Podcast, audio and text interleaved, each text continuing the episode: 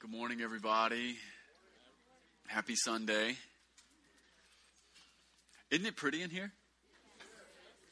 Yeah, lots of people have been working hard this week here at the Vineyard. You guys like our new lights? Uh, I also want you to know before I even start my message, we have two new uh, art installations here at the Vineyard. I hope you noticed them in the cafe. Uh, did you see the the bronze mixed media pieces with the crosses and whatnot? Those are those are new. Uh, uh, Bill, give us a what up, Bill. Yeah. And then um, then also you'll notice there's a painting to the left of it. Uh, that is Barry Morrison. You guys know Barry? He's our he's our resident Johnny Cash. And uh, I, I, don't think Barry's here this morning, which is too bad. I'll have to catch him next week. We'll make him stand up and embarrass him as well. But Barry did that, and uh, we got a talented crew here at the Vineyard. Like people do stuff, and we want to use our walls to put it up. So if you do good things, we've got walls for you.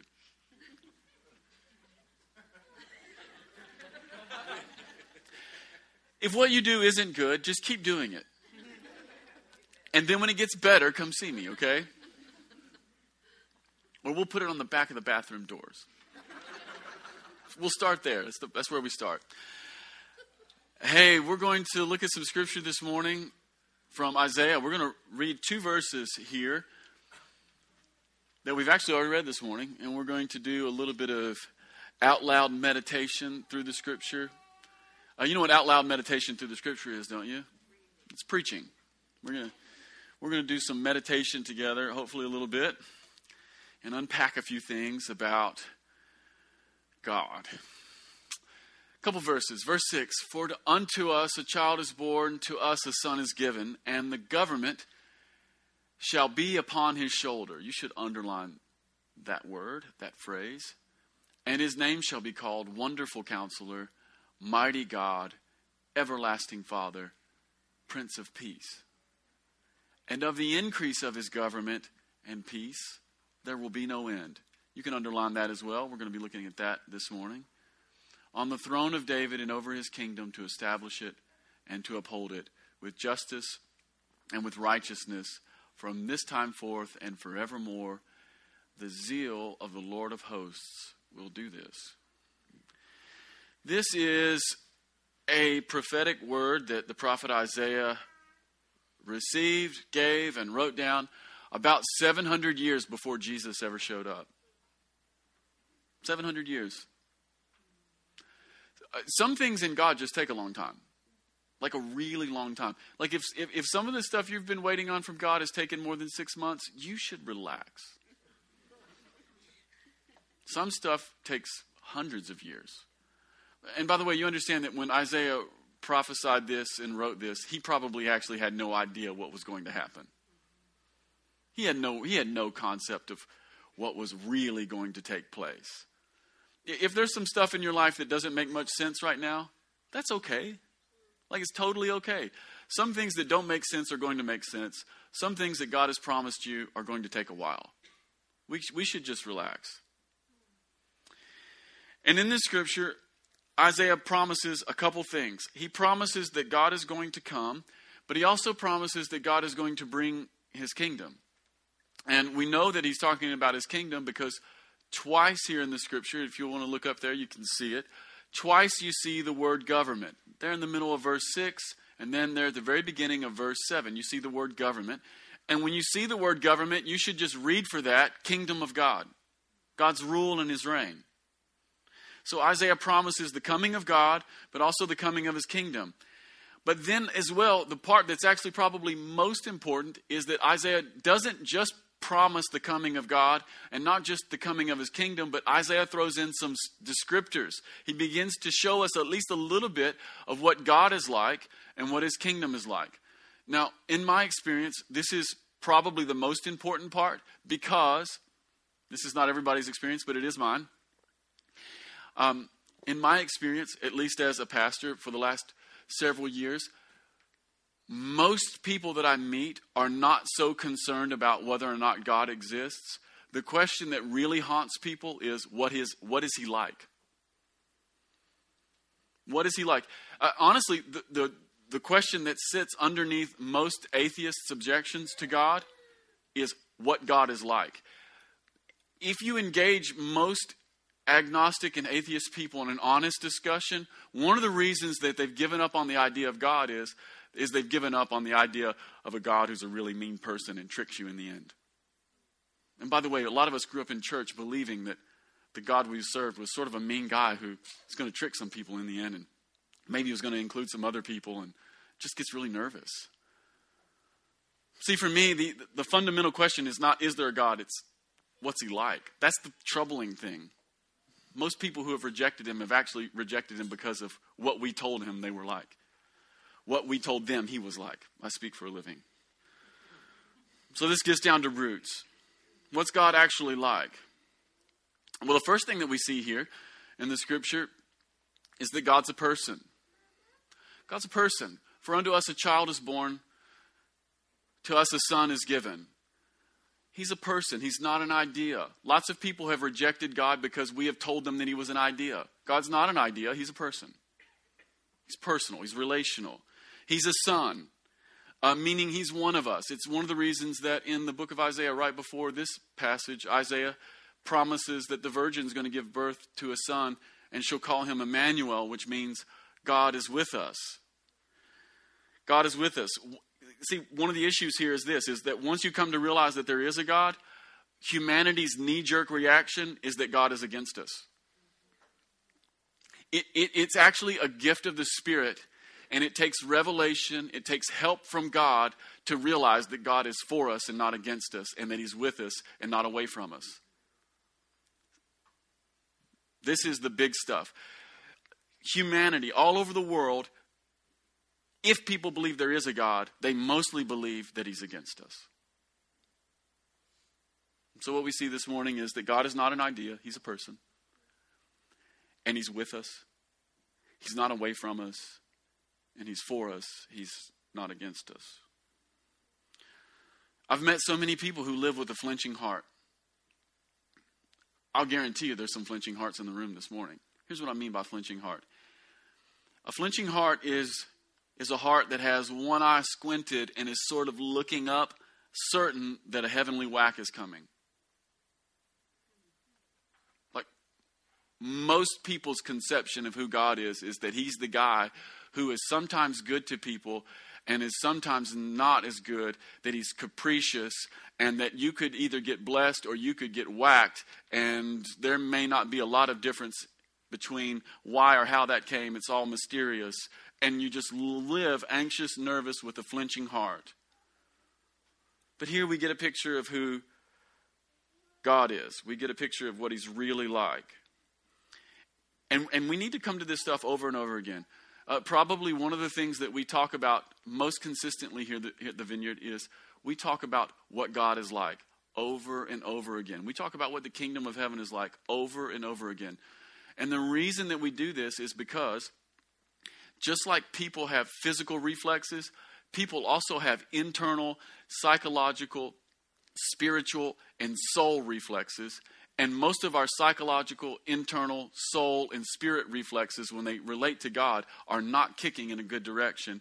And what we need to do is just like an athlete trains, trains by same swing over and over again, same swing over and over again, same throw over and over again, same shot. What we need to do is we need to, deal, we need to build some spirit muscle memory. That's why athletes train in the same thing over and over and over and over again. How many, how many shots do you guys think that LeBron James has taken in his life? Is it countable? Probably not. See, and what's, what's really interesting about that is, is that LeBron James is probably one of the four or five most freakish athletes in the world, naturally. And yet he has to what? Put in the time and develop the motion, develop the motion, develop the motion, develop the memory, develop the memory, develop the memory. You and I don't naturally want to do this, and we don't naturally want, we're not naturally gifted at just being able to throw a, a ball in a little bucket at distance with somebody in our face. We need to work on that. And in the very same way, we need to develop some spirit memory. We need to develop some internal soul memory when it comes to who God is when we start talking about Him and His kingdom so that we don't live with a flinching heart, so that we, we don't live with uh, reflexes that actually take us out of line with God and His kingdom. And so Isaiah says that a child would be born and that the son would be, and that this son would be Jesus. And then it says something interesting, and this is really what I want to talk about this morning. Two things. It says, number one, that the government or the kingdom of God would be upon his shoulder. Now, this is a picture, and I want you to see this. Imagine Jesus. Imagine him, especially this time of year, imagine him as a baby. Tiny, frail, and weak. Part of the Christmas story that blows me away is that Jesus could have died at any moment if he had had a bad mom. What it, see, we talk about having faith in God. God is the is one of the people in the universe who first had faith in people. What if Mary had been a terrible mother? She could have killed Jesus. Imagine tiny Jesus, weak and frail. And the scripture says that the government, the kingdom of God, would be upon his shoulder. And so what we have here is we have a picture. And the picture is that Jesus is the foundation of God's kingdom, it rests on his shoulders.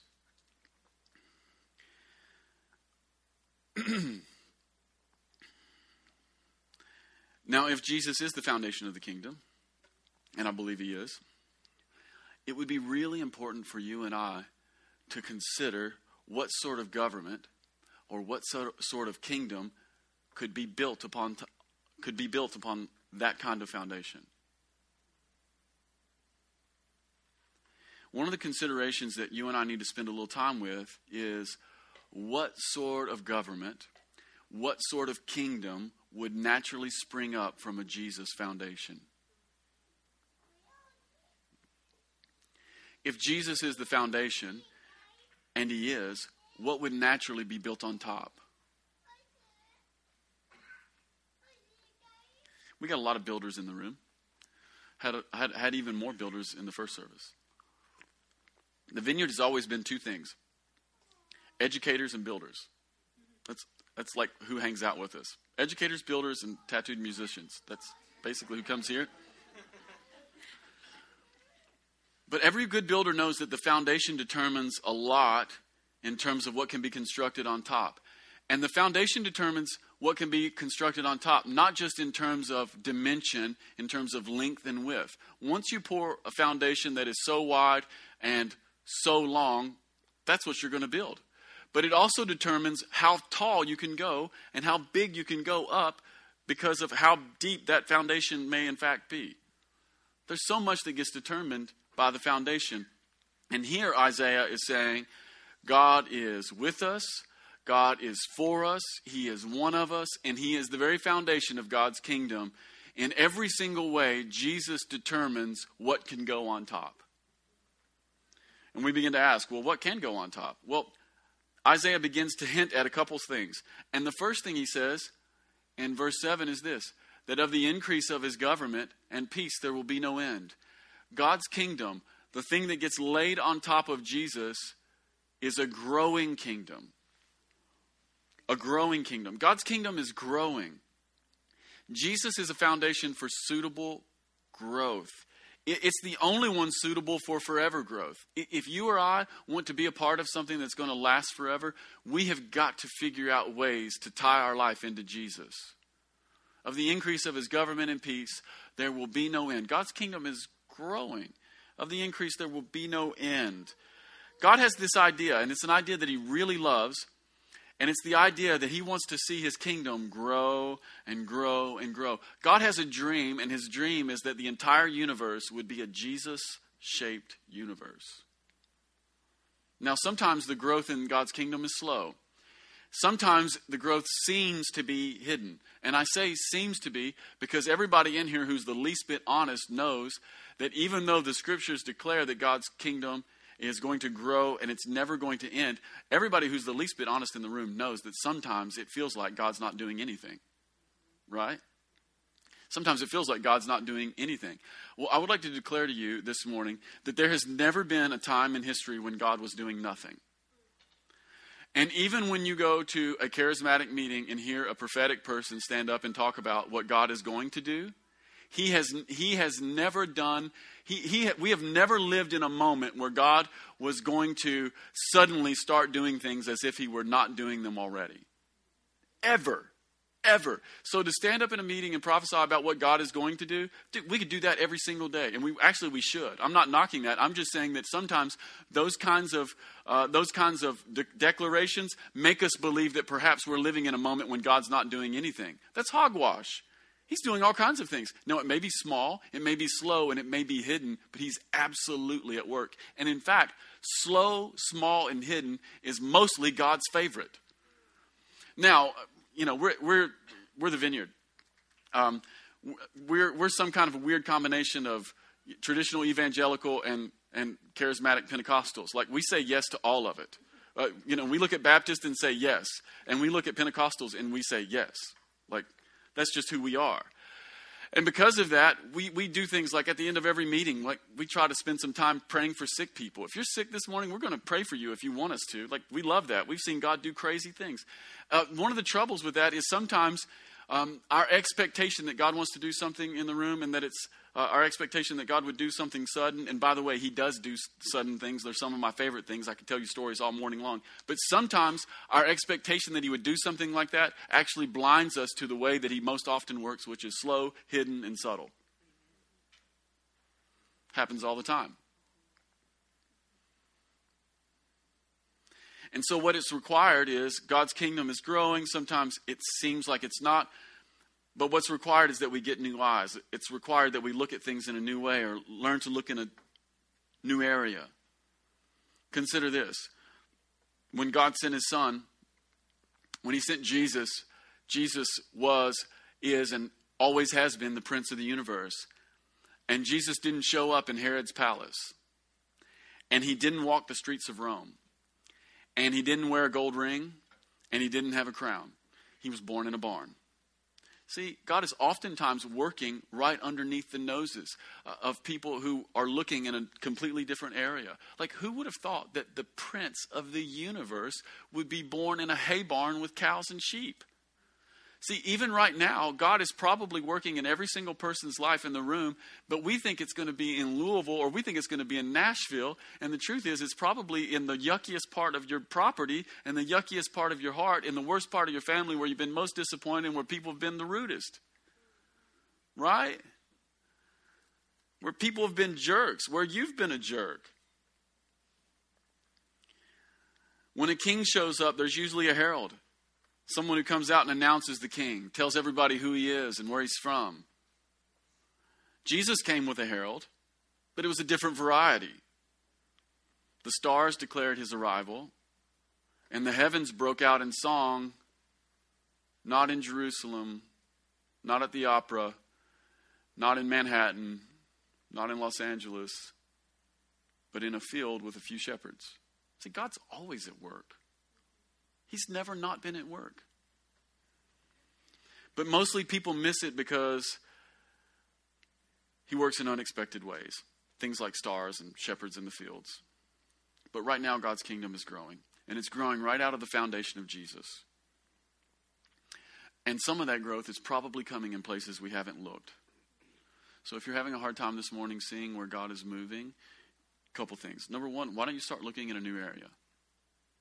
Especially look in places where you've been disappointed. Especially look in places uh, where the people aren't cool and nobody wants to be.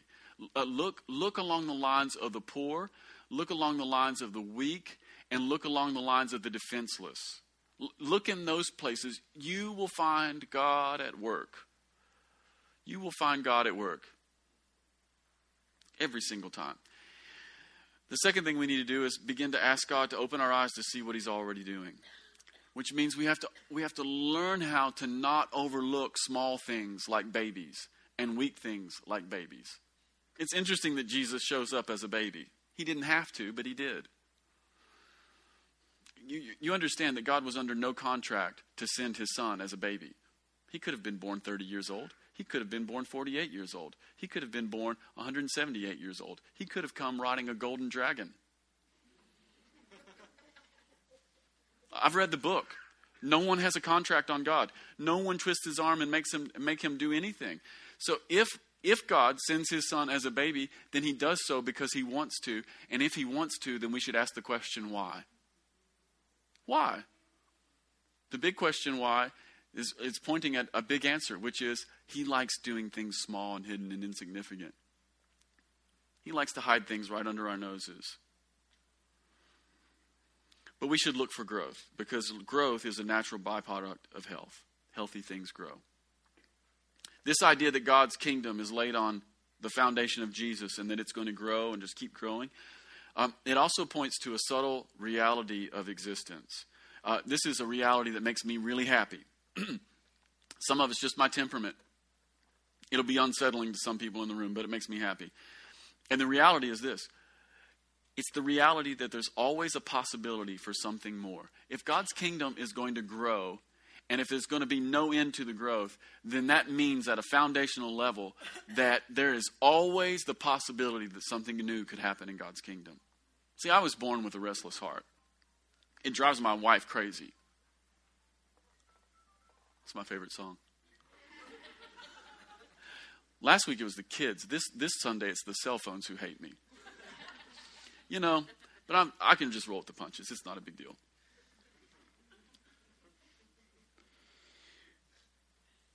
Oh, yeah, here we are. It points to the fact that there's always this possibility that there's something new that could happen at any moment.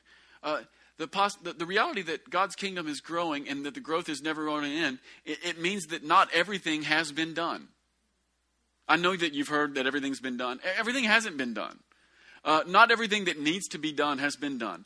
Not everything that can be done has been done. Not everything that should be done has been done. Like the future is wide open. Wide, wide open. There's a sense in which that Jesus is the foundation, and as the foundation, he's the start of something, and that beginning is going to grow and it's going to stretch and it's going to touch every part of the universe. God is dreaming of a Jesus shaped universe. And it's particularly arresting for me because it shatters whatever notion that you or I may have that the good stuff has already been done. I'm here to tell you the good stuff has not already been done.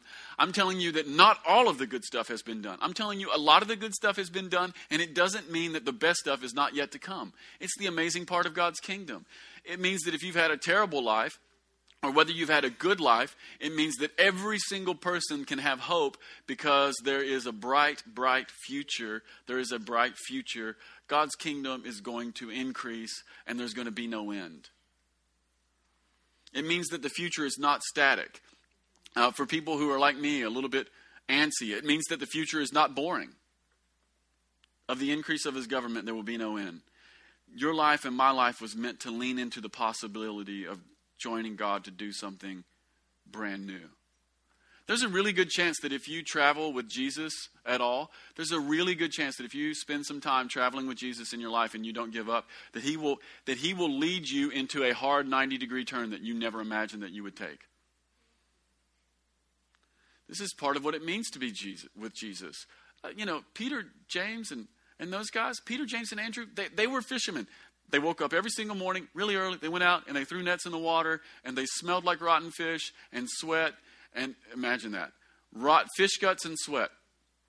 And there's no no great shower. Imagine the buildup of fish guts and sweat on your body for weeks on end. And maybe you wash off in the ocean a little bit. And imagine you just do this for years and years and years, and you just this is what you do. Your dad's a fisherman, your granddaddy was a fisherman, your great great granddaddy was a fisherman. Everybody you've ever known who's in your family was a fisherman. That's what you do. Until one day a guy named Jesus comes by and says, Hey, how would you guys like to not do that and follow me? And they do. It's amazing. The future is wide open. If you hang out with Jesus, there's a really good chance you're going to take a hard 90 degree turn somewhere and end up in a place you never imagined. I love that. That makes me that makes me happy. I hate doing the same things over and over again. Um, historically, I've had a new job about every five years. Uh, I've been working here at this church for seven. I, I don't know what that means. Maybe it's about time for me to go. I, I don't know. But I know that I get antsy and I'm looking for something new. Like, I love the idea of trying something new. Not everything has been done. And because it's growing and because the increase will never end, there's always a reason for hope but also because it's growing, it means that things are always changing. Healthy things grow, and growing things change. If you hate change, you're going to hate God's kingdom. If you hate it, you're going to hate God's kingdom. Like sometimes I meet people who have spent some time with Jesus and they, they mark off certain periods as like the glory days when God was really doing stuff. Like, you know, the late 60s, early 70s during the Jesus movement. That's when God was really doing stuff. Yeah, that's when God was doing some stuff. No more and no less than he's doing now. Like, he's, it's just changed. It's a different game. Like uh, mid 90s charismatic renewal. That was cool. That ain't what he's doing anymore. Doing a different thing. You think, well, you know, let's don't let's don't make a golden calf of what he did for a few years. Because as soon as you do, you you jump out of what he wants to do now and what he will do in the future. Like let's keep going here. Healthy things grow, growing things change. Let's not make a golden calf out of 6 or 8 years of what God did. Like let's look at it and go, that was awesome. High five. Let's move on. God is always doing something new. And so the question might be how do we enter in? How do we enter into this kind of growth? How do we jump in with this kind of kingdom? Well, I believe the answer to that is an extension of Jesus' own heart and character. Isaiah says that the government rests on his shoulders. He's the foundation. Foundations are first, but they're also laid in the dirt. This is where we see Jesus' heart. This is this is a prophetic declaration about who Jesus is on many, many levels. When Isaiah says that the government will rest on his shoulders, he's saying that Jesus is the foundation, and foundations are the first thing you do, and they also go into the dirt. It's a twofold image. It's an image of humility. Number one, that Jesus, who's the king of the universe, would lay off all of his God advantages. That's what Paul says in Philippians 2. Lay off all of his God advantages and take on human flesh. Imagine being the prince of the universe. Imagine that angels adore you. Imagine that everything you do is wonderful. Imagine that you have perfect friendship with the Father and the Holy Spirit. Imagine not one argument. Imagine nothing nothing but pure bliss. See, heaven is pure bliss. The God the Father and the Holy Spirit, they live in eternal bliss. Imagine living in eternal bliss and imagine taking all of that, setting it aside, and entering into the chaos and confusion of the world, taking on flesh. Part of what the incarnation means is that Jesus, in some way, stepped into time and space. Imagine getting tired when you've never been tired. Imagine being hungry when you've never been hungry. This is part of what it means to be the foundation of God's kingdom. It means you go first, it means you get laid into the dirt. The first dirt that Jesus was laid into was the dirt of our own humanity. He's the second and last Adam. He took on flesh, he was reformed and born just like one of us. But it also means being hidden. You often don't see a foundation. The foundations of God's kingdom are hidden in Jesus. And when you're hidden, if you're going to be hidden, especially when you've lived all of eternity in exaltation, it means that more than anything, you have a humble heart. You have a serving heart. Born in a barn, born to nobodies. See, the kings of the earth, they build great thrones and they wear gold crowns and they wear jewelry and they have Armani suits and they drive great cars. You know?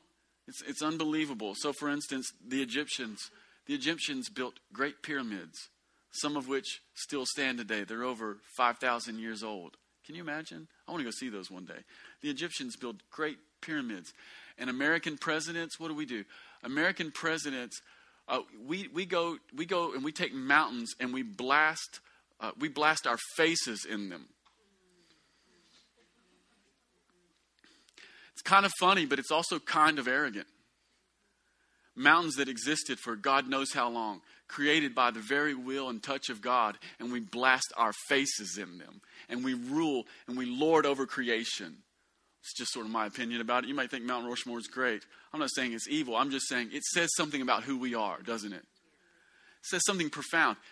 Egyptians build pyramids. American presidents blow up nature to expand our faces. And Donald Trump builds massive towers with his name in tall letters, tall golden letters. Last fall, Magnolia, my little girl, and I, we went and spent a few days in Manhattan and we strolled around the Trump Tower. And you can be as far as, depending on where you're at, 40, 50 blocks away, depending on where you're at. Not all the time, but you can be you can be so far away. You can be a significantly expensive cab ride away from the Trump Tower and you can see it. And it has giant gold letters that says Trump on all sides. And then this fall, my son Seth and I, we went and hung out in Chicago for a few days to eat great food and look at art.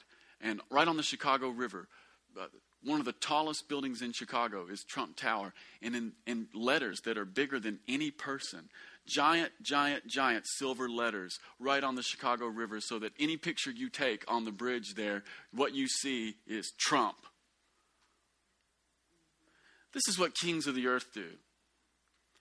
But Jesus serves as the foundation of God's Eden project. He went into the dirt, born in obscurity, born a baby, utterly weak, allowing others to come later, come and add their own part, and he holds up the work. Like Peter came later and did his part, and Jesus holds it up and says, That's great, it'll last forever. Paul comes later, does his part, Jesus holds it up and says, That'll last forever, I'll take it.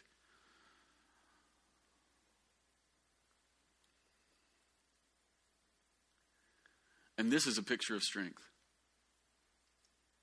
If God's kingdom is going to grow and never end, if Jesus is the foundation, then how strong must the foundation be? See, the kingdom of heaven is trying to tell us something about what is actual strength. What is actual strength? Actual strength is service. Actual strength is humility. Actual strength is hiddenness. Actual strength is going first and making a way for others. And somehow, somehow or other, it looks a lot like peace. Now, I want you to imagine something with me for a moment. Imagine that you're the strongest person in the universe.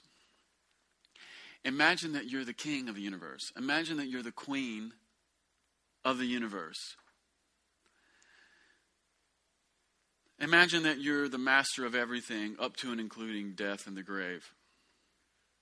If that were you, if it were me, there's a good chance that peace would not be high on our list of values. There might be peace, there might be peace, but it would be the sort of peace that's born of fear because you and I were the strongest. We make people do what we want. But this is not Jesus' way. I have a question for you because I think it's so interesting that Isaiah prophesies the coming of Jesus, the coming of his kingdom, and that his kingdom would increase. Now, look at verse 7. This is interesting to me. Of the increase of his government and of peace. It's almost out of place. Of the increase of his government and of peace, there will be no end. I have a question. The question is this How many times in world history have peace and an expanding government ever been linked?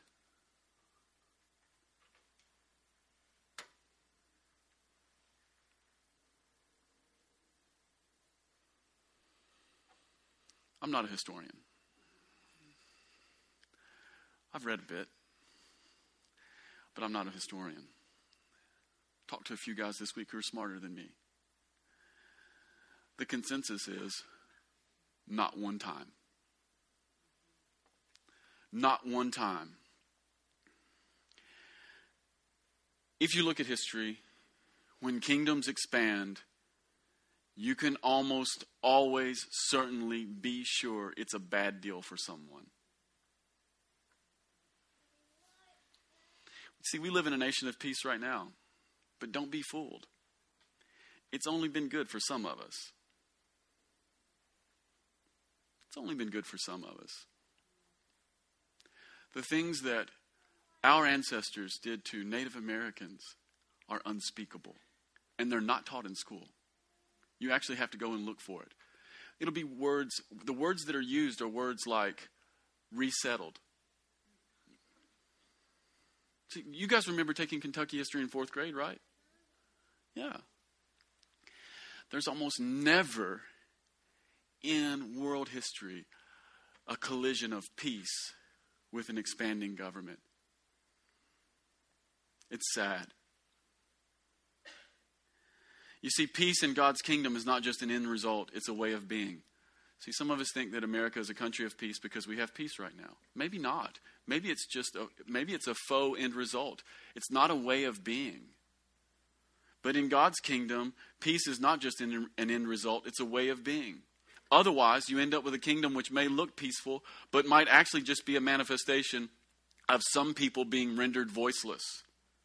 The kind of peace that comes from dominance the kind of peace that comes where the end justifies the means. See, one of the reasons that we have a little bit of trouble with what I'm talking about this morning, one of the reasons that it offends us a little bit, especially as Americans, is because as Americans, we really do believe that the ends justify the means. That if some good thing comes at the end, then it doesn't matter how we get there. But that is never the case in God's kingdom. Never the case. As a good friend of mine, Eric Hirchin, is fond of saying, the way the kingdom comes is the kingdom that comes if you have to snuff people out, you've got a snuffing out people kingdom. That's what you have. No matter what it looks like right now, that's what you have. And God's kingdom is one where the ends are not always in line with the means. The means are everything in God's kingdom. For instance, some people are probably like, I don't know if I believe this. Okay, great. Try this on. When Jesus is baptized, it says that the Spirit came on him and he went out to the desert, and this is where he was with the devil, right? And the devil's like, hey, how about this? Why don't you just tell those stones to become bread? Or hey, why don't you throw yourself off of a tower? Or hey, how about this? How about you get all the kingdoms of the world if you will worship me, right? And Jesus says no to all of them. Why? Because the ends don't justify the means. The way it happens is terribly important in the kingdom of heaven. Now, make no mistake, Kingdom peace, this kind that grows with God's government, did cost somebody something. It's not a fairy tale. It actually cost Jesus his own life back into the dirt again. Doing his foundational work. See, there's two aspects of Jesus' dirt foundational work. One, the incarnation, becoming a man. Two, death, burial, and resurrection. Back into the dirt. By the way, this is all stuff nobody wants to do. Given the choice, we're like, no, get me out of here. See, the kingdoms of this world, they come and they grow by force. It's get in line or else. But God's kingdom comes by Jesus, and Jesus is a lover of peace. He's a man of peace. He's a man who would rather do the dirty work than have the dirty work done. He's a man who would rather forgive than judge you. This is amazing. This is part of what's so amazing about the cross. He's a man who would rather die than see you die laying down his life without, without coercion. See, church, this is one of those areas where we need to open up our ears and we need to wipe the sleep right out of our eyes. The kingdoms of this world, they grow by extracting life. Every single time. Uh, any of you guys done any reading on what's happening in Dubai? You guys know where Dubai is? It's in the middle of the desert little piece of property that was nothing but sand. They've built this great city out of it, right?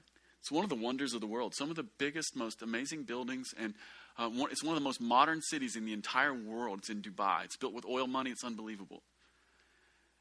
Except it's being built on the backs of modern day slaves. But we don't want to talk about that, man. See, the kingdoms of this world, they grow by extracting life. But God's kingdom comes by giving life. And when we talk about giving life, we mean the very life of Jesus. God's kingdom comes by laying down his own life. The kingdoms of this world, they expand on the backs of the weak and the powerless. But God's kingdom comes on the back of his own son. And the kingdoms of this world, they come by force, but God's kingdom comes by invitation. Jesus has never made anyone do anything, and he never will. Let that scramble your eggs for a while. Jesus has never made anyone do anything. Why? Because his kingdom is by invitation. He didn't tell Peter, You have to follow me. He says, Hey, come with me. I'll make you fishers of men. It's an invitation. And then we see in John chapter 1, when the disciples get excited about him and they want to go get some other disciples, uh, one of the guys is like, I don't know. And they look at him and they say, Come and see. It's this little phrase, it's all over the Gospel of John. Come and see. Invitation. Why? Because the kingdom of, of heaven does not come by coercion, it comes by invitation. Not by force. Last question of the morning. Look at Jesus and tell me what fault you can find with him. Look at Jesus and tell me what fault you can find with him. What fault can you find with his ways? What fault can you find in his person, in his character, laid in the dirt? Humble Jesus. Trust that Jesus. Trust him that he would not lie to you. Ever. Ever. Amen. Amen. Amen. Amen. Hmm. Everybody good? Good. Hey, why don't you stand? We're going to just wait on the Lord for a moment as we close out this meeting.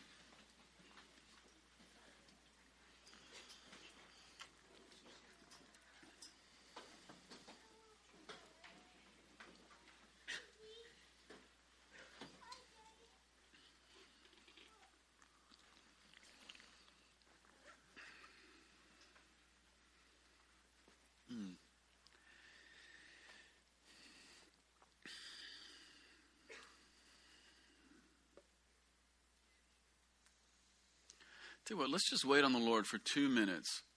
We're just going to wait on. We're not even going to pray. We're just going to we're going to rest before Him.